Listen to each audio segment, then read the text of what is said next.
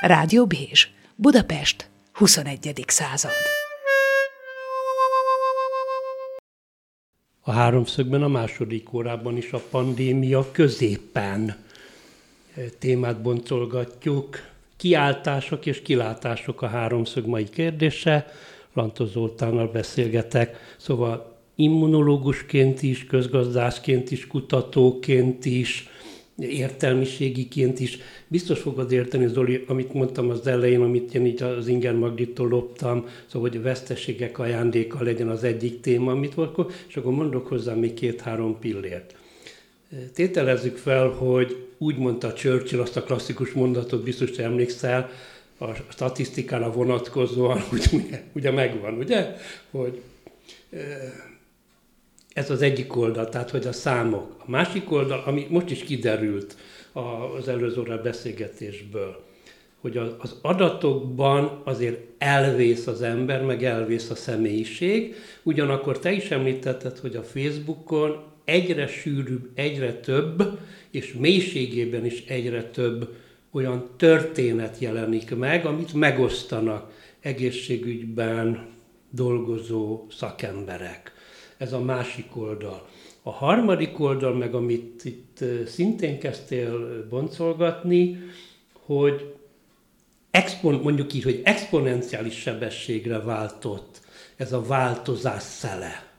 Tehát most már nem ez a próbálgatjuk, próbálgatjuk, kis műhelybe faricsálunk a garázstuningba, hanem van egy adat, zoom megbeoszt, és így ér nekem körbe, hogy ez az adathalmaz most a Churchill értelemben hasznosulható, tehát mindegy, hogy de valamiből el lehet indulni, magyarul reprodukálhatók-e bizonyos tapasztalatok.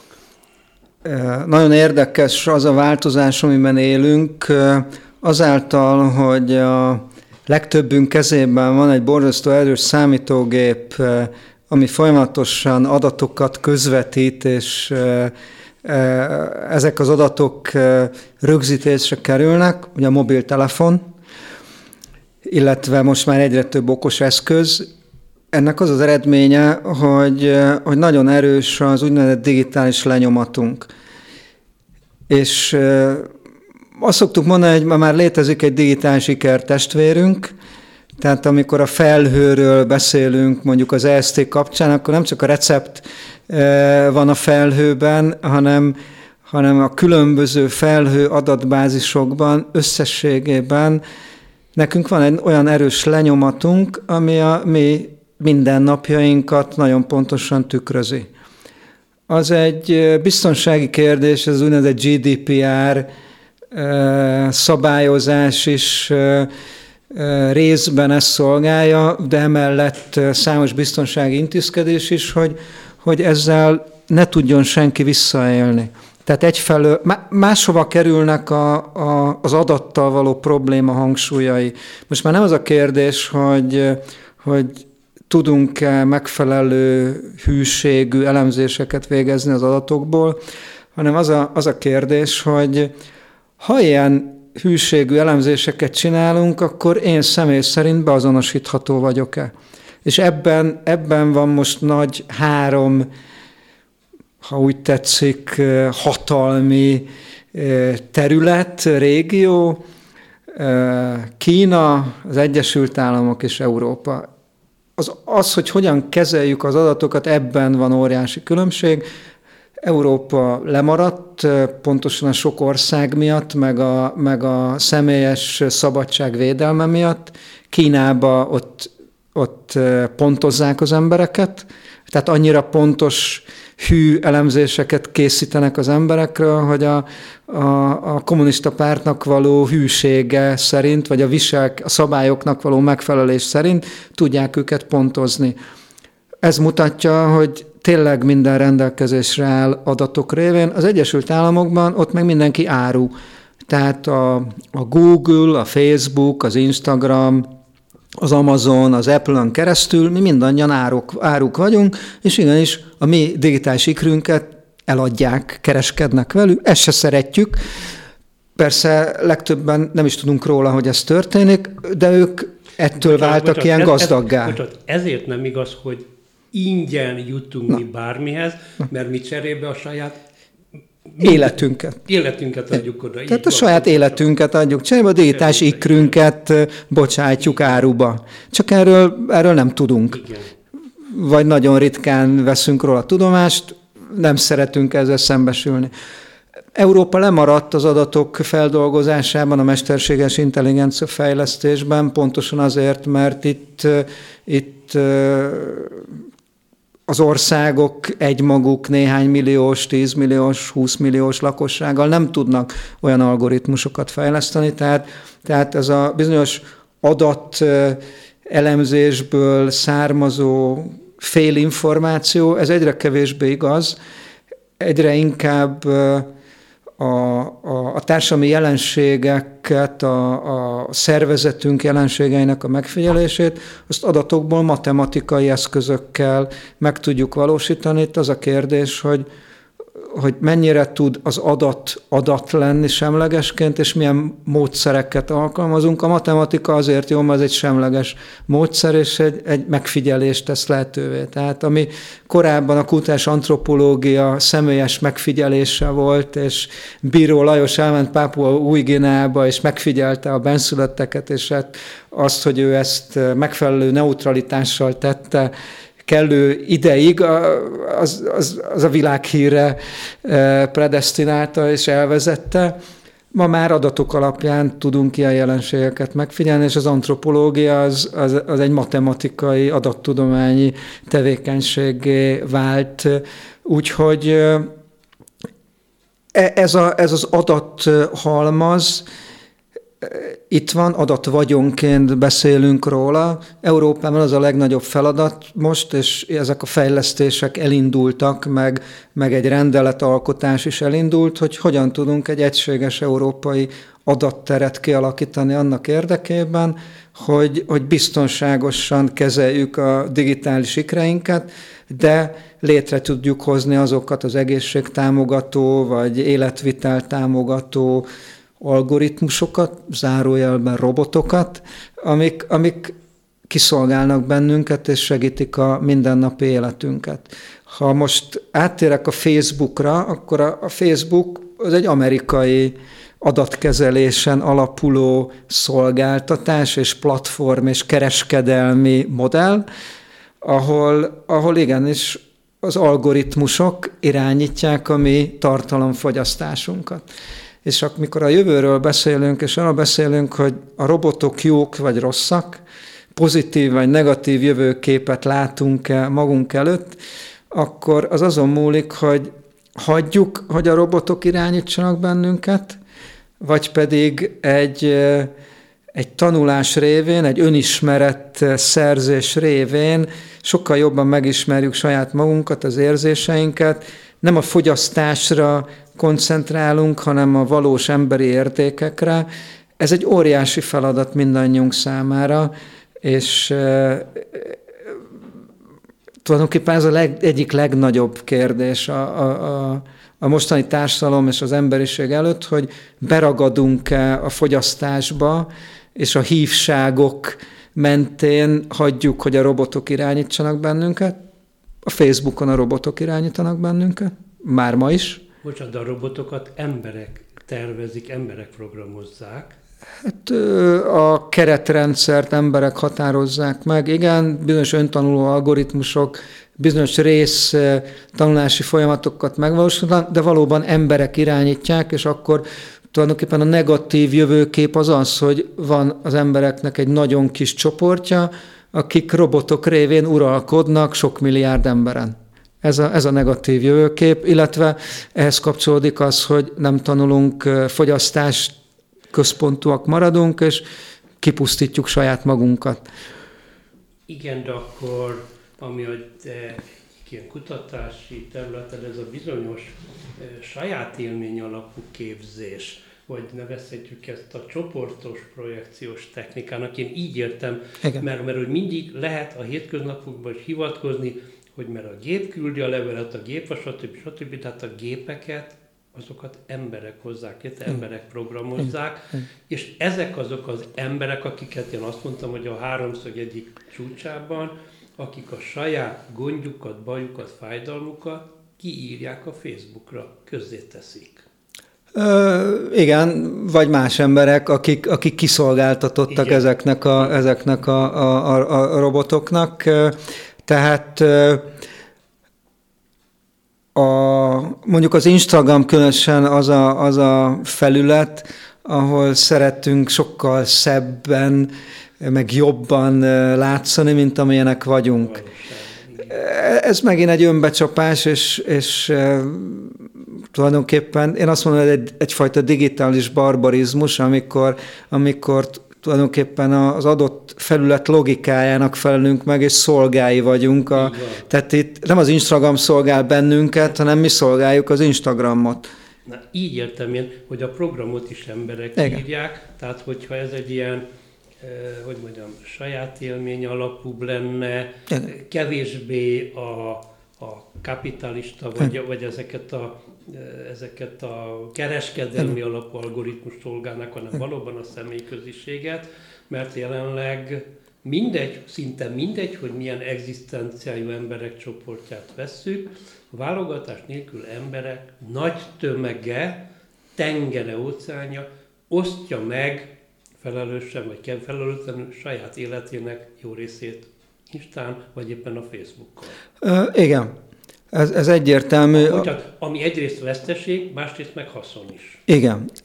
A saját élmény az nagyon fontos, és, és ezért is emeltem ki az önismeretet, mert a, a, a, a saját élmény megélése, kezelése, megértése, ennek megosztása, a közös élményeknek a keresése, az, az egy olyan út, ami, ami a, a, a humanitást erősíti, és, és a fogyasztás központuságról terel el bennünket. Tulajdonképpen a like az egy speciális valuta, a, a, a, ami, ami hordozza annak a lehetőségét, hogy, hogy, hogy azt valósítsuk meg, ami alapvetően bennünk van, az emberi természet lényege, ez pedig a szeretet. Tehát nagyon sokféle megközelítésből, kutatásokból arra kell jutnunk, hogy, hogy úgy vagyunk betrótozva, hogy, hogy közösségben éljünk, és alapvetően ez a közösség, amit mi a saját közösségünknek tartunk, az a szeretetteljes legyen. Persze lehet az, hogy elhatároljuk magunkat, meg nemet mondunk másokra, de mégis, mégis ez a fajta szeretet, ez, ez egy meghatározó olyan szükséglet, ami, ami lehet egy pozitív előmozdítója egy jól működő társadalomnak. Hiszen már Mérei Ferenc 1945-ben, talán vagy 46-ban már egy köznevelés című pedagógiai induló heti labban írta le ezt a fogalmat, hogy az ez klasszikus a pszichológiám, ez bizonyos egytes élmény. Mert itt is igaz, amit tudunk a, a rész és az egész viszonyáról, így, így, hogy az egész az több, mint a részek összes. Igen, és ez a rész és az egész, ez, ez, ez a pszichénkben is megjelenik, a kollektív tudat, kollektív tudattalan, tehát itt nagyon sok olyan eleme van a pszichénknek, amit, amit föl kell tárnunk, meg kell tapasztalnunk, együttesen meg kell élnünk, de visszatérve az egészségügy témájához, van egy olyan angol kísérlet, és azt ma már modellnek is nevezik, a könyörületes vagy jószívű közösségek. Egy angol kisvárosban, From városában létrehoztak egy olyan rendszert, hogy különböző szolgáltatásokkal, szervezésekkel biztosították, hogy senki ne legyen egyedül, és mindenkinek legyen társa, legyen társas tevékenysége, ne legyen kiszolgáltatott, ezért is könnyűletes közösségnek hívják, vagy jószívű közösségnek, és aztán három év elteltével megnézték, hogy, hogy hogyan változtak a, a a sürgősségi osztályra történő beutalások. És ebben a kisvárosban közel 30%-kal csökkent a, a sürgősségi osztályra beszállított betegek száma, míg az adott megyében abban pedig negyedével nőtt. Tehát olyan mértékű egészségjavulást jelentett a szeretet, a közösség, amit egészségügyi eszközökkel lehetetlen elérni. Ez is mutatja, hogy, hogy ez egy alapvető igényünk, alapvető szükségletünk, és mindent meg is kell, hogy tegyünk, hogy ilyen közösségeket hozzunk létre, mert sokkal jobban érezzük magunkat, egészségesebbek vagyunk. Itt közben olvasom, van egy hallgatói megjegyzés, amire fűzhetjük is talán a további gondolatmenetet. Azt mondja a hallgató, hogy, és teszem, előre jegyzem, hogy igaza van, hogy az általad említett egymásra utaltság, az pont, hogy nem a kiszolgáltatottság, mert ugye mi nem mondtuk, csak ő is azt mondja, hogy az pont a kiszolgáltatottság ellenébe, elkerülésére alkalmas.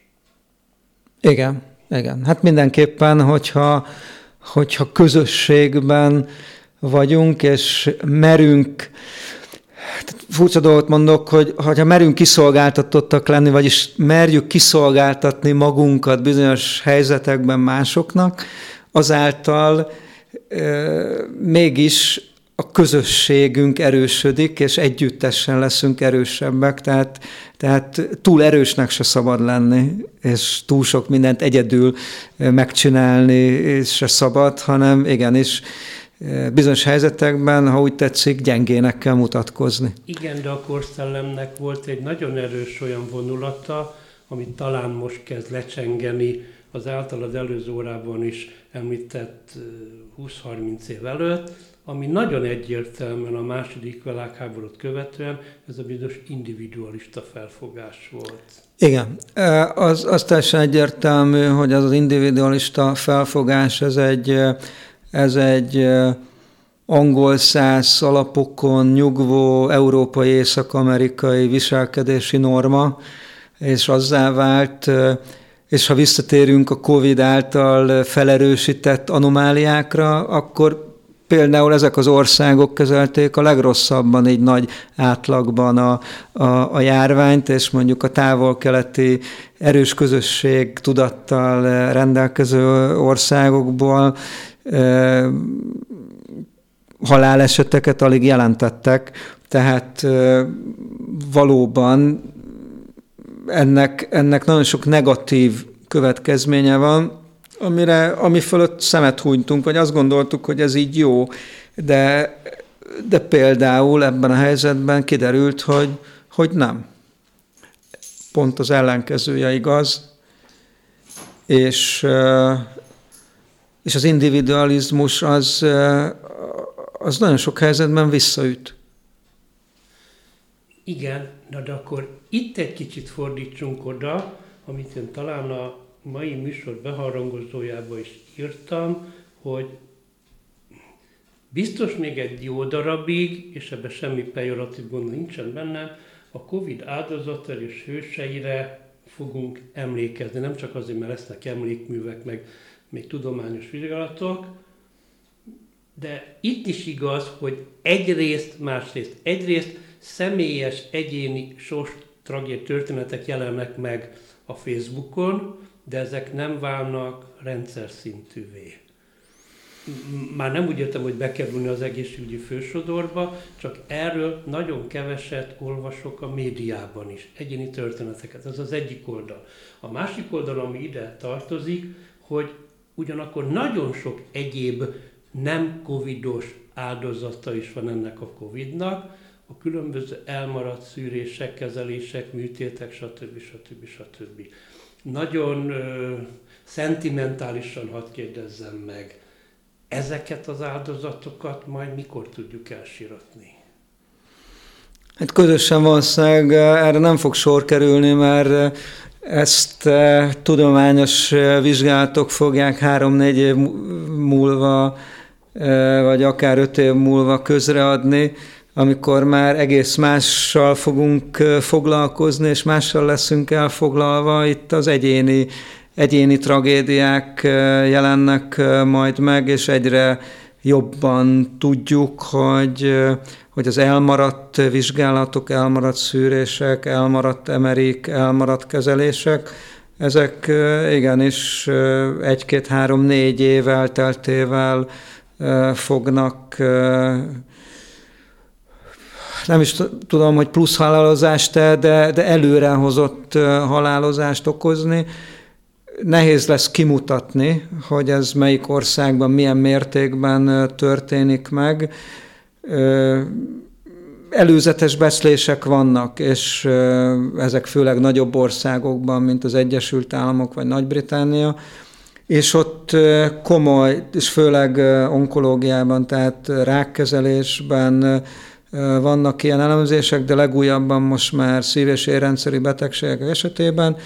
Tehát szív- és érrendszeri betegségek esetében a, a fele annyi infartust fedeztek fel, illetve jelentettek, amiben az is benne van, hogy hogy egy lassabb életvitelt folytatunk, és ennek megvannak a pozitív következményei, tehát itt negatív meg pozitív hatások egymást oltják ki, úgyhogy csak azok az országok fognak tudni erre választ adni, ahol nagyon komoly adatgyűjtés van, és ennek nyomán pedig nagyon pontos adatelemzések, de biztos, hogy nagyon sok nem covidos beteg, súlyos beteg, krónikus beteg látta kárát annak, hogy hirtelen Covid rövidlátásban szenvedtünk, és ez a Covid rövidlátás csak a Covid problémával engedett foglalkozni, miközben a világban számos egyéb probléma volt és van, úgyhogy ennek a, a teljes hatását azt öt év távlatában fogjuk tudni majd leírni, de az biztos, hogy, hogy társadalomtudományi szempontból ez egy mementó, ez egy, ez egy mérföldkő, amikor egy nem túl halálos, nem túl fertőző vírus kibillentette a világot, és sarkaiból forgatta ki és ez nem a vírus miatt van, ez a, a társadalmi bizonytalanság és a korszakváltás miatt van.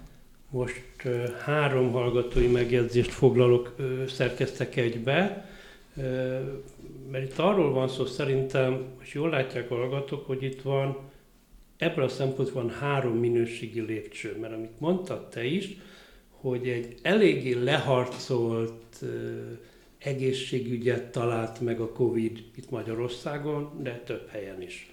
Egy-kettő.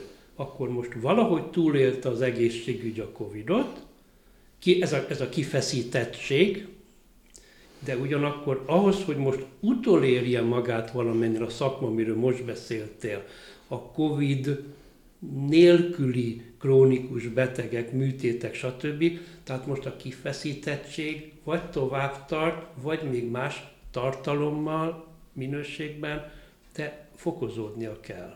Fokozódik, és mint ahogy most is látjuk, hogy, a, hogy elvileg lehet már előre tervezett műtéteket megvalósítani Magyarországon, de mégis nagyon nehéz behozni a lemaradást, és borzasztó hosszú várólisták vannak, mert, mert az infrastruktúra, a személyzet nincs fölkészülve arra, hogy még a korábbi kapacitásait sem tudja elérni, nem, hogy egy magasabb kapacitással ledolgozza a hátrányát, tehát a kifeszítettség az, az magától nem múlik el, a kifeszítettség csak befektetéssel és átszervezéssel tud elmúlni. A, a korábbi helyzet továbbvitele az, az nem tud javítani a helyzeten. Igen, de akkor, amit mondasz, akkor erre valóban az lesz, hogy majd négy-öt, amikor már máshol tart a társadalom gondolkodása, más az aktuális, amivel foglalkozik a társadalom, akkor jelennek majd meg. Tehát ha úgy tetszik, a jelen az négy-öt év múlva már történelmi szemlélettel kerül terítékre. Ö, igen, vannak a Covid Don kívüli vesztese is ennek a helyzetnek. Szinte csak vesztese van sajnos, tehát nagyon kevés és sajnos vannak nagyon komoly nyertese is ennek a helyzetnek. Erről is vannak társadalmi elemzések, hogy a gazdagabbak még gazdagabbak lettek, és guztustalanul gazdagak lettek, mint a világon. Ez egy borzasztó, borzasztó helyzet, és a társadalomnak a, a tarthatatlanságát is jelzi. Ez egy fenntarthatatlan társadalom, amit igenis meg kell változtatni ha, ha kellően együttműködek és előrelátóak vagyunk, akkor ezt nagy kataklizma nélkül fogjuk tudni megvalósítani, ha nem, akkor meg jön a kataklizma. Tehát, tehát ennek a helyzetnek döntően csak vesztesei vannak, vagy a, a legtöbbünk az, az, az, az vesztese ennek, és sajnos az egészségügy és a betegek is azt kell, hogy mondjam, hogy szinte egytől egyig vesztesei ennek a helyzetnek. Igen, mert az elmúlt időszakban, ugye ebben a bő egy évben túlnyomó többségben most szinte csak is, a halálozási adatok a Covid-dal kapcsolatban kerültek elő. Igen. Miközben azért az tudható, hogy még az elején a tisztifőorvos asszony is mondta, hogy egyébként ott voltak, főleg az elején a krónikus betegségek, és stb. stb. legyen a szervezet, de azért az is tudható, hogy mindegy, hogy ez most szakmai ok miatt, járványügyileg, vagy egyébként is tudható, hogy nagyon alacsony a, a szakképzett szakember a, a proszektúrákon, tehát nem volt idő, mód, lehetőség, protokoll alapos bontolásokra, részletekben menően, ami szerintem később hiányozni fog. Igen, a, amúgy is Magyarországon az egészségügyi adatszolgáltatás az nem túl részletes, és nagyon sok esetben felszínes. Sok esetben finanszírozás vezértelt, ezért torzított, tehát a konkrét betegségekre, halálokokra, állapotokra az adatok, a gyűjtött adatok nem adnak pontos útmutatást. Ez egy olyan fejlesztési terület ugyancsak, ahol, ahol javítani kell a magyar egészségügynek a jelentési rendszerén, a, a, az adatrögzítési rendszerein, az elemzési rendszerein. Tehát igen, nem kapunk pontos képet arról, hogy, hogy mi történt, becsléseket lehet végezni, különböző évek adatait tudjuk összehasonlítani, a különböző jelentett betegségeknek a, a, a lefolyását tudjuk elemezni, és aztán nemzetközi elemzésekkel összehasonlítva tudunk bizonyos következtetéseket levonni. Ezért is mondtam, hogy itt több évnek kell eltelnie ahhoz, hogy megfelelő adattudományi eszközökkel kiszűrjük azokat a, a változásokat, amik, amik nem látványosak, meg nem nyilvánvalóak, hanem összefüggések elemzéséből lehet kimutatni. Három-négy év múlva ez sokkal jobban fog látszani, Ma erre nem tudunk választ adni, nincs elég adatunk, nincs elég hosszú adatsorunk, hogy ezt nagy biztonsággal meg Igen, tudjuk de mondani. Itt azért adatok elveszhetnek most, nem? Hát amit nem rögzítettünk, nem vizsgáltunk, azt utólag már nem fogjuk tudni vizsgálni, és amit mondtál, hogy, hogy a boncolások, a halálokok megállapítása esetében elnagyoltak voltak a, a lejelentett adatok, ez igaz, ezért is kritizálják nagyon sokan a COVID halálozási statisztikáknak az összehasonlítását. Más szempontból meg, meg a, a halálozási számoknak a megugrása az meg, az meg egyértelmű, és, és ilyen szempontból másodlagos, hogy éppen úgy dokumentáljuk, hogy Covid-ban halt meg, vagy úgy dokumentáljuk, hogy elhanyagolt cukorbetegségben halt meg. A, a lényeg, elveszítettünk egy embert, mert nem tudtuk megfelelően gondozni. Igen, miközben nem számszerűen, de te is mondtad talán az első órában, hogy azért szép számmal voltak egészségügyi dolgozók, akik hát nem csak hogy kiégtek, hanem hogy hát akár az öngyilkosság felé is elmozdultak, mert azért lássuk be, hogy egy a pandémia sűrű időszakában kirendelt orfülgégész vagy egy fogszakorvos, aki aktív orvosként, most nem a egyetemi éveket veszem, tehát mondjuk életében nem halt még meg beteg. És az nyilván hatalmas mentális sok számára, hogy ott oda, ráadásul a szaktudás, ráadásul ő mondjuk egy segédápolónak a szintjén érezheti magát ott, holott ő a saját szakmájában egy, egy professzionális szakorvos. Igen, itt ez megint egy, egy végletegig kérezett helyzet, amikor az egyén az, az egy, egy vesztes pozícióba került, mert, mert, mert ez egy vesztes pozíció, ahol inkompetenciával szembesülök, és, és a kezeim között halnak meg emberek. Ez, ezt fel kell dolgozni, egyedül meg nem lehet feldolgozni, tehát ez egy vesztes helyzet valóban, és ennek a, a, a COVID járványkezelésnek a legordítóbb ellentmondása az, hogy, hogy számoljuk a, a, a meghalt embertársainkat, napi jelentéseket követünk, a John Hopkins Egyetem táblázata az minden országra kiterjedően szinte azonnal ezt mutatja, amik mögött életek vannak, de ugyanakkor a járványkezelés során a, a, tömeggondolkodás, az átlagokban gondolkozás, a statisztikákban való gondolkodás jelent meg mind a médiában, mind a politikában. Az, hogy itt emberek küzdenek áldozzák fel az életüket, mert, mert tudjuk, hogy, hogy nagyon sok orvos, Covidot kezelő orvos halt meg Covid miatt. Tehát, de változatlanul ezt a, ezt a tömegszemléletet képviseli a, a, a, a szakpolitika is, a politika is, nem, nem tudunk még egyénekben gondolkozni, ez is a társadalom társadalmi átalakulásnak a feladata, hogy, hogy úgy alkossunk közösséget, hogy, hogy az egyén szerepe is megjelenik, és azt kell, hogy mondjam, ilyen szempontból egy távol-keleti közösségben gondolkodás az ilyen szempontból őszintébb, mert, mert, mert elfogadja, hogy a közösség az előrébb való, és én a közösség része vagyok, és a közösséget szolgálom, még ez a korábban már beszélt individualista megközelítés azért valljuk be ilyen szempontból álságos. Mert individualista megközelítés, de amikor döntéseket kell hozni, akkor meg, akkor meg tömegekben gondolkozok, és statisztikákban gondolkozok, és átlagokban gondolkodok. Igen.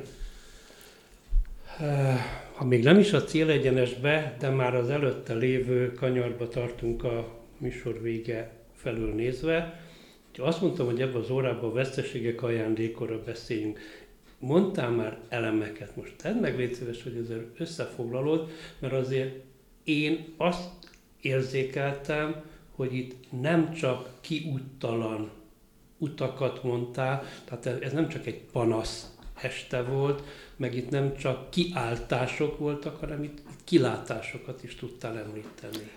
Mindenképpen a, a kilátás az az, hogy, hogy létrejön egy közös, olyan közösségi társadalom, ahol a, ahol a humanitásnak van, az, ért, az emberi értékeknek van elsődleges szerepe, ma a fogyasztásnak van elsődleges szerepe a piacgazdaságban. Ezt kell átalakítanunk, hogy az emberi értékeknek legyen szerepe, ebben az egymásra figyelés, a szeretet, az, az egy fontos táplálék, ha szabad így fogalmaznom, de az út az az önismereten keresztül vezet. Az teljesen egyértelmű, hogy a, az egész társadalmunknak gyerekkortól kezdve sokkal erősebb önismeretet, önismereti gyakorlatot kell megvalósítani, és egy, egyébként a játékok meg a művészet az óriási szerepet játszik, és akkor vannak olyan gondolkodók, pedagógiai szakemberek, akik azt mondják, hogy, hogy egy gyereknek a, az idejének a, a nagyobb részében játékokkal és művészetekkel kell foglalkozni, és nem a tárgyi tudással.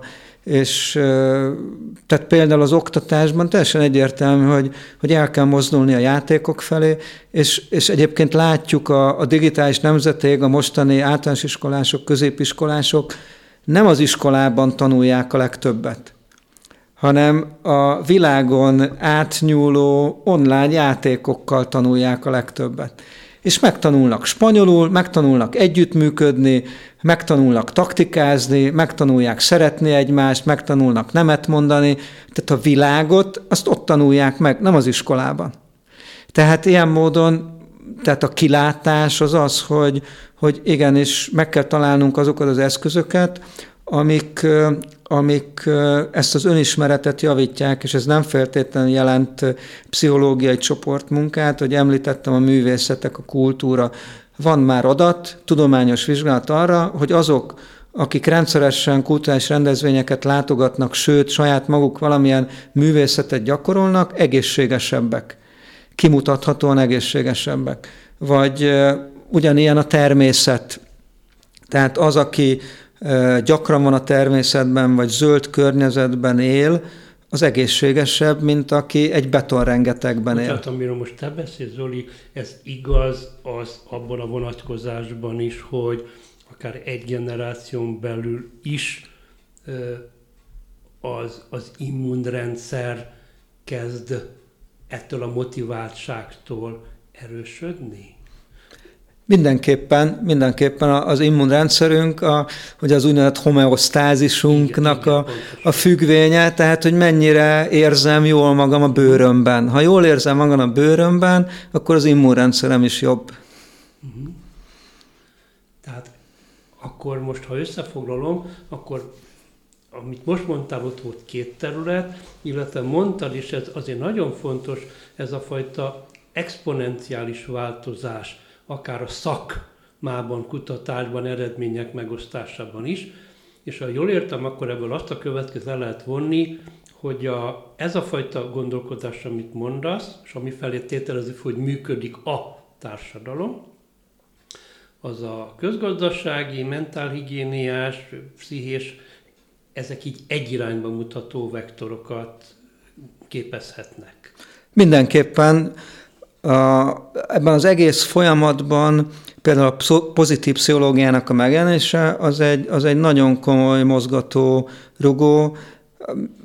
Kezdjük megérteni, hogy mitől érezzük jól magunkat, és ez is, ez is egy nagyon fontos eleme annak, hogy, hogy a jövőben ne betegségügy legyen, ami ma az egészségügy, hanem valóban egészségszolgáltatások és egészséget támogató környezet legyen de ugyanígy így a viselkedés pszichológia, ami, vagy, vagy a viselkedés közgazdaságtan, ami, ahogy mondod, igen, mind, mind egyfelé mutat, és, és kezdi föltárni az emberi létünknek azok, azokat a mély rétegeit, amitől igazán jól érezzük magunkat, és amitől igazán jól vagyunk társas közegben, mert hogy azt is tudjuk, hogy az ember társas lény, ezért is volt borzasztó a karantén, ez az elzártság, amikor három emberrel találkoztam, vagy öttel hónapokon keresztül, vagy bezárva voltunk egy, egy lakásba, de hát ez a, ez a lételemünk, hogy találkozunk emberekkel, hogy együtt legyünk. Igen, de ugyanakkor egy megint más, egy újfajta kapcsolatrendszereket is hozott ez létre? Sok új kapcsolatrendszert tudott létrehozni, az online térben főleg, de, de rájöttünk azért, hogy a személyes kapcsolat, a sokszínű személyes kapcsolat, a, a társas közeg, a társas találkozások, azok, azok létszükségletként jelennek meg a legtöbbünknél, van akinél nem, de azért a legtöbb embernél igen, tehát egyre jobban értjük azt, hogy, hogy igazán jól nem a fogyasztástól vagyunk, Mondok egy, egy nagyon érdekes elemzési eredményt, amit adattudományi elemző kollégákkal végeztünk magyar adatokon. Itt is kijött az, hogy a, a kultúra élvezete az nagyobb egészséghez vezet. Ami nagyon érdekes, hogy az értelmes munka is jobb egészségi állapothoz vezet, és hangsúlyozom, nem a jövedelem, nem a gazdagság, hanem az értelmes munka. Tehát, tehát egyre több mindent értünk meg arról, hogy, hogy mik is vagyunk mi emberek, mitől érezzük jól magunkat, milyen helyzetekben érezzük jól magunkat, mi kell ahhoz, hogy száz évig éljünk, és jól éljünk, jó állapotban éljünk. Magyarországon ez nagyon fontos, mert mi alapvetően manapság önpusztító életmódot élünk, vagy legalábbis a magyar lakosság 60%-a az, az, én úgy szoktam fogalmazni, hogy egészségkoptató, tehát nap mint nap szinte mindent megtesz annak érdekében, hogy romoljon az egészsége. Tehát borzasztó sok teendőnk van, hogy egy kiegyensúlyozottabb világot hozzunk létre. Ennek nagyon sok eleme van. A mentális jól lét az nagyon fontos. A gyűlölködés, a szembenállás, az, az ellene megy az egészségnek, az teljesen egyértelmű. De ha jól értem, akkor ebben a covidos szenvedés történetben még jobban benne van, hogy egyrészt bizonyos tevékenység, repertok vagyok munkák egy jó, jó része elvégezhető otthon, mert azért, ha nem is nyílegyenes következményed, én azt gondolom, hogy a tudomány, lásd, ökoszisztéma, klímavédelem már évtizedekkel előtt figyelmeztette a társadalmat és a politikát, hogy itt baj felé, gödör felé rohan az emberiség, a társadalom jó része, stb. stb. És a Covid az ennek egy nagyon erős piros lámpa vagy stop táblát mutatott, ha úgy tetszik, mert lehet, hogy most már nem kell a 150-200 fős szakmai tudományos konferenciától megtartani, és nem kell azért repülőgép százával utazni, tehát mert attól, hogy most már ismét lehet emberek közé menni, azt gondolom, hogy az, az a lokális környezetben megélhető. Hát igen, ez a, ez a lokalitás, Ugye ez a, a gondoljuk, hogy globálisan, cselekedj lokálisan, ennek a hangsúlya, ez most felerősödött, de ugyanígy a, a globális ellátási termelési láncoknak a túlzott hosszúsága, az, hogy a termelési láncoknak a jelentős része Kínából indul, tehát ezek most látjuk, hogy, hogy ennek nagyon komoly korláta és veszélyei vannak, úgyhogy ez a, a, a, a kiegyensúlyozottság felé való törekvés, ez a társadalomnak egy, egy jelentős rétegében megjelenik, de azért az nagyon fontos látnunk, hogy, hogy ma még a piacgazdaság határoz meg mindent, és a tőke határoz meg mindent, és ez a járványkezelésre is igaz.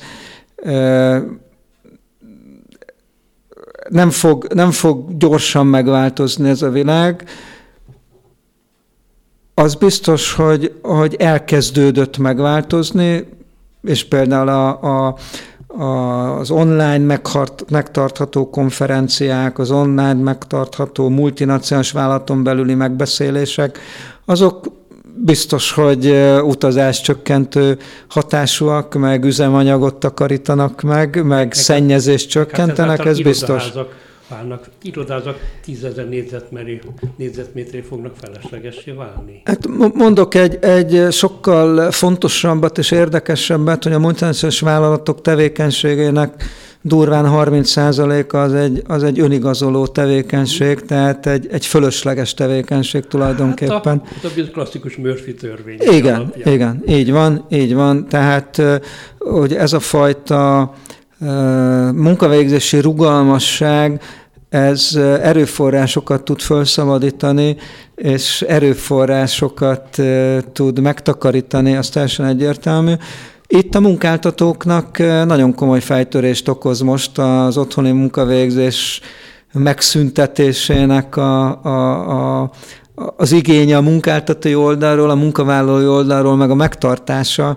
Nagyon sok olyan vállalatot ismerek, ahol, ahol ez egy nagyon komoly fejtörés most, hogy milyen módon álljanak be egy új helyzetre. A munkák nagy része rájött arra, hogy otthonról is kiválóan, sőt, adott esetben jobban el tudja végezni a feladatát.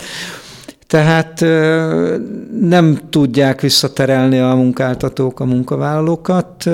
Ez munkaszervezésben is megjelenik, tehát nem csak az utazásoknál, hanem, hanem egyéb formában is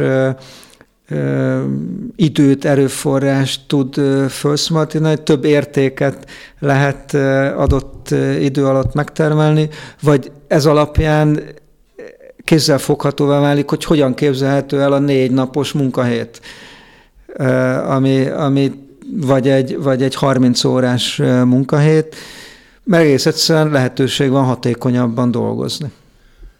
A végére egy látólagásságos kérdés témát még beszéljünk meg, mert azt gondolom, hogy a, ahogy itt az előbb említetted, némileg kisebb vonatkozóban, a munkáltató a maga felfogott érdeke alapján igyekszik a kontrollfunkcióját visszavenni, ugye, de a dolgozó meg igyekszik megtartani a maga szabadságát, mert nagyon sok munkában mindegy, hogy azt most reggel 10-kor vagy este fél 11-kor csinálja meg, a munkák jó része a home office-ból ez egy fakad, ugye? Egy-kettő. De, és nem csak orvos szakmai, egészségügyi vagy gyógyszerkutatási értembe kérdezem, hanem globálisan, ahogy most is te fejtegetted. A tudomány eh, képes-e jó értelemben hatni a politikára, hogy ezek a fajta változások, ezek ilyen vektorszerűen, hogy megint vannak, egy irányba mutathassanak majd. Vagy a politika ugyanazt képviseli, mint a munkáltató, hogy vissza. I- igen, igen, igen. Egy kiváló kutató kollégámmal dolgoztam együtt Kőszelyen tavaly, tavaly előtt, és ő, ő hangsúlyozza az úgynevezett tudáskormányzást, ami a globális világgal megjelent. A tudományt kérdezted, a COVID mintát adott arra, hogy milyen irányba lehet elmenni, hogyha tudáskormányzásban gondolkodunk, tehát hogy, hogy a tudás az globálisan hozzáférhető, megosztható, gyarapítható legyen. Korábban az egészségügy kapcsán beszéltünk hatalmi pozíciókról, ez megvan a tudomány esetében is és a, a, amikor arról beszélünk, hogy piacgazdaságban élünk, akkor ez a tudományra is igaz, hogy a tudomány is egy piacgazdaság, és a piacgazdaságnak egy nagyon sajátos versenyterülete, a legvéresebb területe egyébként, úgyhogy a tudománynak megvan a maga szerepe abban, hogy először is magába kell, hogy nézzen, meg önvizsgálatot kell, hogy tartson, ennek az önvizsgálatnak része az, hogy, hogy a tudomány piacgazdasági logikája az valóban az embereket szolgálja-e, mármint a társadalmat, vagy pedig ugyanúgy a professzorok, mint primadonnák, az elnyert pozícióval és pénztömeggel saját maguk nagyságát növelik, ami nagyon gyakori a tudomány területén is. Tehát visszatérve a kérdésedre, hogy a politikát tudja befolyásolni, akkor tudja befolyásolni, ha ezen az önvizsgálaton, ezen egy pozitív működésmóddal jut keresztül, és valóban a társadalmat tudja szolgálni sokkal jobban, mint most. A, a tudomány rendkívül fragmentált, rendkívül kicsiny részterületeken elmélyülve lehet kiváló tudományos eredményeket elérni, aminek utána a társadalmi hasznossága vagy megjelenik, vagy nem, és abban pedig a tudománynak nagyon sokat kell változnia, hogy, hogy elvigye az emberekhez, a társadalom számára megmutassa az eredményeit, és ezt, ezt részvételi kutatásnak is hívjuk, azt az új kutatási formát, amikor már nem az elefánttoronyban ülve végezzük a kutatást, hanem a, hanem a lakossággal, az emberekkel közösen jutunk el valami új felfedezésre, új ismeretre, társadalmilag hasznosíthatóvá tesszük, gondolkoz, úgynevezett technológiai transferről beszélünk, amikor, amikor már a tudomány elkezd azon gondolkozni, a társadalmi hasznosság megjelenik. Na, a tudománynak ezeket a lépéseket meg kell tenni, van bőven feladat, akkor fogja befolyásolni a politikát, hogyha ezt, ezt a gyakorlatsort végigcsinálja. A kiáltás mellett mi a kilátás egy mondatban. Mindegy eszenciája. Egy mondatban én azt mondom, hogy az önismereten keresztül tudunk egy pozitív jövőképhez jutni. Ez egy felkiáltójeles, egy, egy szó, önismeret. És ezt a, ezt a legszélesebb mélységben értjük, tehát nem csak a klasszikus pszichológiai értelemben. Nem, nem, nem. Ezt, ezt saját magunk helye a világban, egymáshoz való viszonyunk, és hát ami beszéltünk, tulajdonképpen itt, itt szakmák, társulásoknak az önismeretére is szükség van, hogy, hogy jól helyezzék el magukat ebben a társadalmi szövetben, és a társadalmi értékteremtéshez járuljanak hozzá, ne a saját nagyságuk növeléséhez. Rádió Bézs, Budapest, 21. század.